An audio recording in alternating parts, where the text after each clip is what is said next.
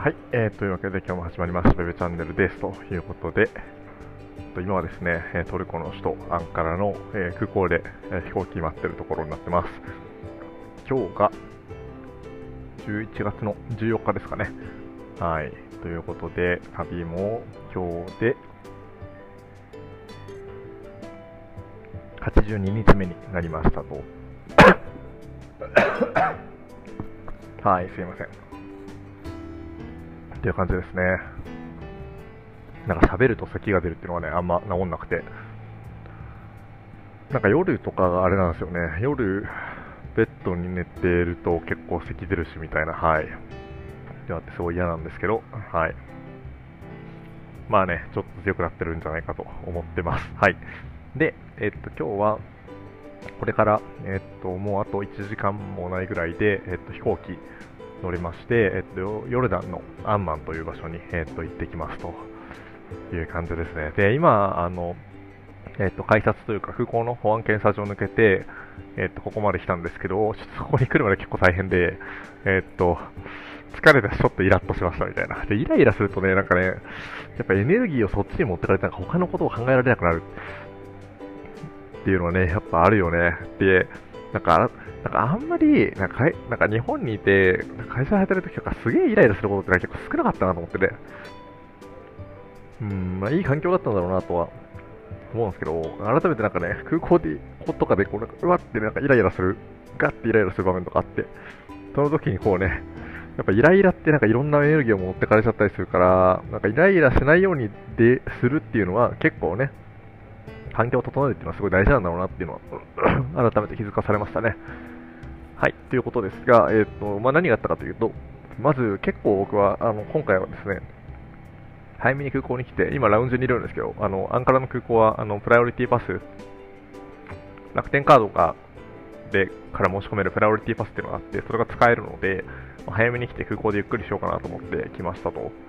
で、結構早め、3時間半前ぐらいに来て、もう3時間、2時間45分ぐらい前にチェックインカウンター開いたので、すぐに駆け込んで、すぐにこうチェックインして通ろうとしたら、えっと、ヨルダンはですね、えっと、今、ちょうど2、3週間前から、えっと、ワクチンを2回ちゃんと接種してれば PCR テストいらないってことで、えっと、PCR テストはなしで、えっと、パスポートと、あとは、えっと、ワクチンの接種証明書、これ日本の自治体が発行してくれるやつなんですけど、これがあるかおかげでマジで助かってるんで、マジでこれ 旅する人は、まあ、絶対これ取得してきた方がいいかなと思います、今の時期は。はい。で、えっ、ー、と、それと、あとは、あれかな、ヨルダンに入るための、こう、なんか、パッセンジャーロケーターフォームみたいな、こう、事前入力、事前、なんか、こう、入力、申し込み書みたいなのがあってですね、それをオンラインで、え入力して、そこから出てきた QR コードを持っていったんですけど、そしたらですね、OK みたいな、パスポートはみたいな、はい、パスポートですみたいな感じで渡して、で、PCR テストはって言われて、PCR じゃなくてバクシネーションですよみたいな感じで、バクシネーション見せて、で、ロケーター4見せて、そしたら最後にですね、トラベルインシュランスって言われて、ワオみたいな、こう、旅行保険はって言われたんですね。で、僕が見た限りだと、ヨルダンの、あのー、ホームページとか、一応見たんですけど、なんかそこには載ってなくてですね、トラベルインシュランスみたいな記述が、ちょっと見たページが悪かったかもしれないけど、いくつか調べたんだけど、全然載ってなくて、で、なんか日本のね、クレジットカード保険には入ってて、あの、それは見せられるけど、日本語なんだけどみたいな話したら、いや、英語じゃない絶対無理みたいになって、で、僕もなんか昔楽天カードに聞いてみたら、あの、まあ、英語では発行でき発行できるんだけど、あの、なんか届くのが、PDF で送ってくれるとかじゃなくて、郵送で日本に送ってもらえるみたいな感じらしいんですよね。で、それを PDF でこう変換しなきゃいけないんで、えちょっと時間が足りなくてやんなかったっていうのが経緯があってですね。だからまあやってなくてっていう感じで、うわーって思って、なんかこう、その場で解約契約できる保険とか探してたら、えっと、なんかネット保険はどれがいいかとかってあんまり分かんなくて、そのネット保険は結構分かんなかったから、あのずっと探してたんですよね。うずくまって。そしたらですね、なんか近くにいたあの別の乗客のおじさんが来てくれて、はい、すいません。えー、っと、別のおじさんが出てくれて、なんかその、あそこのカウンターに行くとあの申し込めるよみたいな、いくらぐらいでみたいな申し込めるよって言われて、まあ、もうしょうがないから、そこのカウンターまで行って、えっと、ヨルダンでまあ1週間、本当は3日間でいいって言ったんですけど、なんかミニマムが1週間だったんで、1週間分の保険を申し込んで、多分4000円ぐらいかな、はい、をその場でお支払いをして、今、こう、来てますと。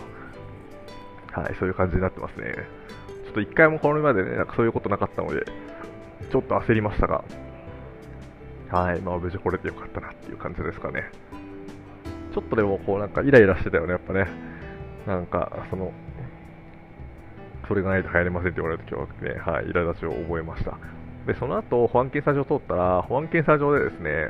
これもまあ、全然ほぼ1回も引ったことがなかったんですけど、あのー、あれか、保安検査場で、えー、っと、普通に荷物検査引っかかりまして、で、何が引っかかったかっていうと、フォーク、えーと、フランスかなんかでフォークを買って、なんか外でご飯食べたい時とかに、なんかこう、なんかフォークがあると結構便利というか、なんか、フラトルコではあんまやってないんですけど、なんかこう、フランスとかだと結構物価高かったんで、スーパーで物買って、で、それでその場で食べるみたいなことをしようとしてて、その時フォークとかね、あのスプーンとかあると便利なんで買ってたら、フォークはずっとそのままカバン持ってて、なんか外食っていうかね、外でなんか食べなきゃいけない時になんか便利だなと思ってずっと思ってたんですけど、それが引っかかったっぽくて、何も言わずにポイと捨てられ、でその後も一応全部カバンの中開けられて、まあ、かなりね、掘り葉掘りというか、隅から隅までこう開けられて、でそれを閉じてみたいな感じで、はい、来ましたけどね。なんか、はい、まあ、たったそれだけのことですけど、なんか疑われてると思うとね、こうなんかすごい、なんだろうな、いい気分はしないなっていうのが、改めて思ったなっていう感じですかね。はい。で、えー、っと、昨日ちょっとアンカラ振り返ると、アンカラもほとんど何もしなくて、えー、っと、アンカラの、アンカラ城っていうお城の後から夜景を眺めたりとか、あと街をこうブラブラ1時間半ぐらい何も考えずに、ラジオ聞きながらね、ずっとはあの、はい、えっと、回ったりとかしてたっていう感じですかね。なんか、最近また音声コンテンツちょっと聞き始めて、えっと、古典ラジオの深井さんがやってるアースコーブっていうですね、あの、いろんなこう研究者の方とか、学者の方からお話を聞くっていう番組があって、それをまた聞いてました。それね、例えばなんか楽天の、あのー、役員の北川さん、あの物理学ずっとやってた北川さんっていう方が前は出てたりとか、で今回の回はですね、文化人類学の方が、えー、っと出ておられて、あのやっぱ文化人類学、やっぱ本当面白いなってあの改めて思いました、本当に。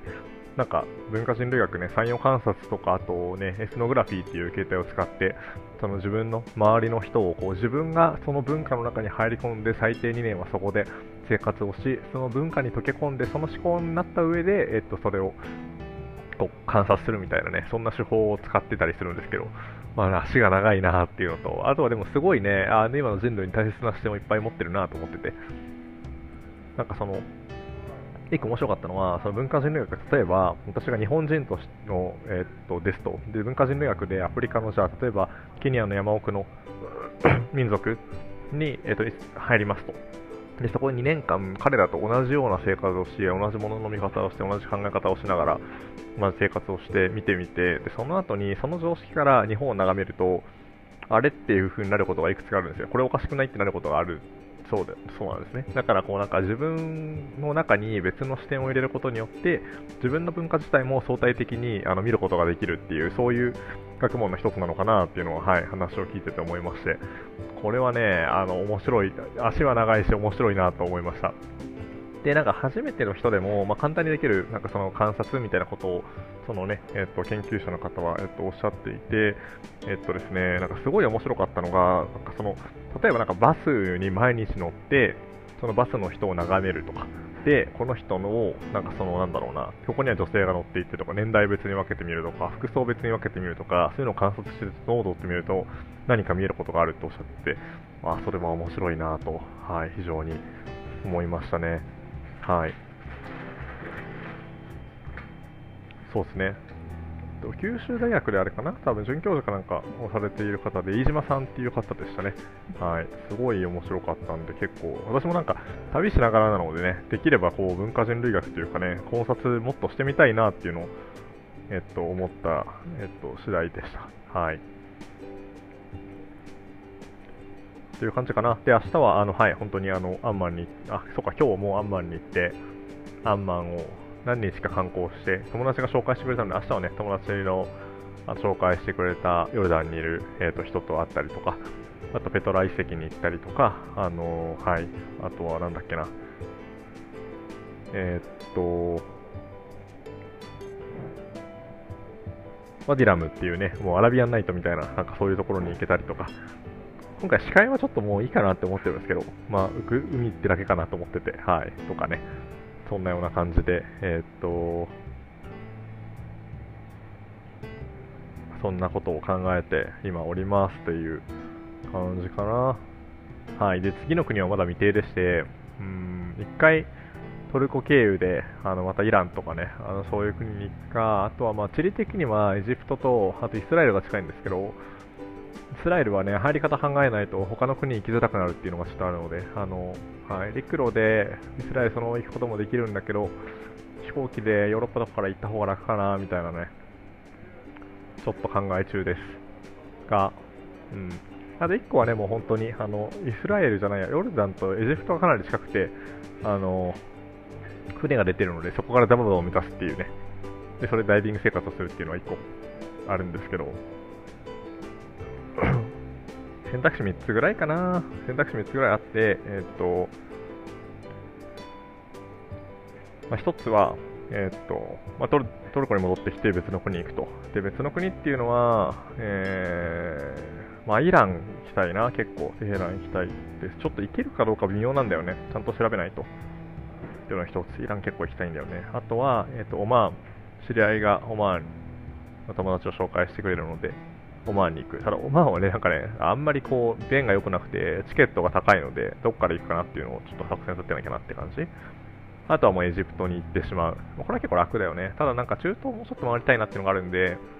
エジプトすぐ行っちゃうかなーっていうのはちょっとなんか迷いところで終わるかな。はい。そんな感じ。あとまあ一応イスラエルか。あのイスラエル行くとしたら、ここからヨルダンから行くとすると、あの多分国境のスタンプが押されてしまうので、えっと、これが複雑でですね、イスラエルのスタンプがあると、えっと、他のイスラエルと敵対関係にある国には入れませんっていうのがありますと。で、えっと、国境を通していくと、イスラエルのスタンプ自体は、なんかそういう事情もあって押されない可能性が高いんだけど、えっと、ヨルダンから出国化しましたよのスタンプが押されてしまうらしくて、そのスタンプが押されたイコールイスラエルに入ったという証明というか、エビデンスになってしまうということでですね、国境でイスラエル入りはちょっとなかなかしんどいのかな、みたいなのがありますと。うん。まあね、もう他の国行かないっていう選択肢もあるけどね、ちょっとね、やっぱイランとかどっかで行きたいなと思うし、なんか制限したくないなっていう気持ちがありますかね。はい。まあ何を取るかですね。はい、という感じです。なので、まあちょっとヨルダンついてから、あの、数日悩んでみようかなと思いますが、もうここ2、3日で多分決めないといけない感じかなと思ってるんで、改めて補給検討、なんかそういうのとね、予定とにらみ合いっこして決めたいなと思ってます。はい、というわけで、今日もありがとうございます。以上、ペペチャンネルでした。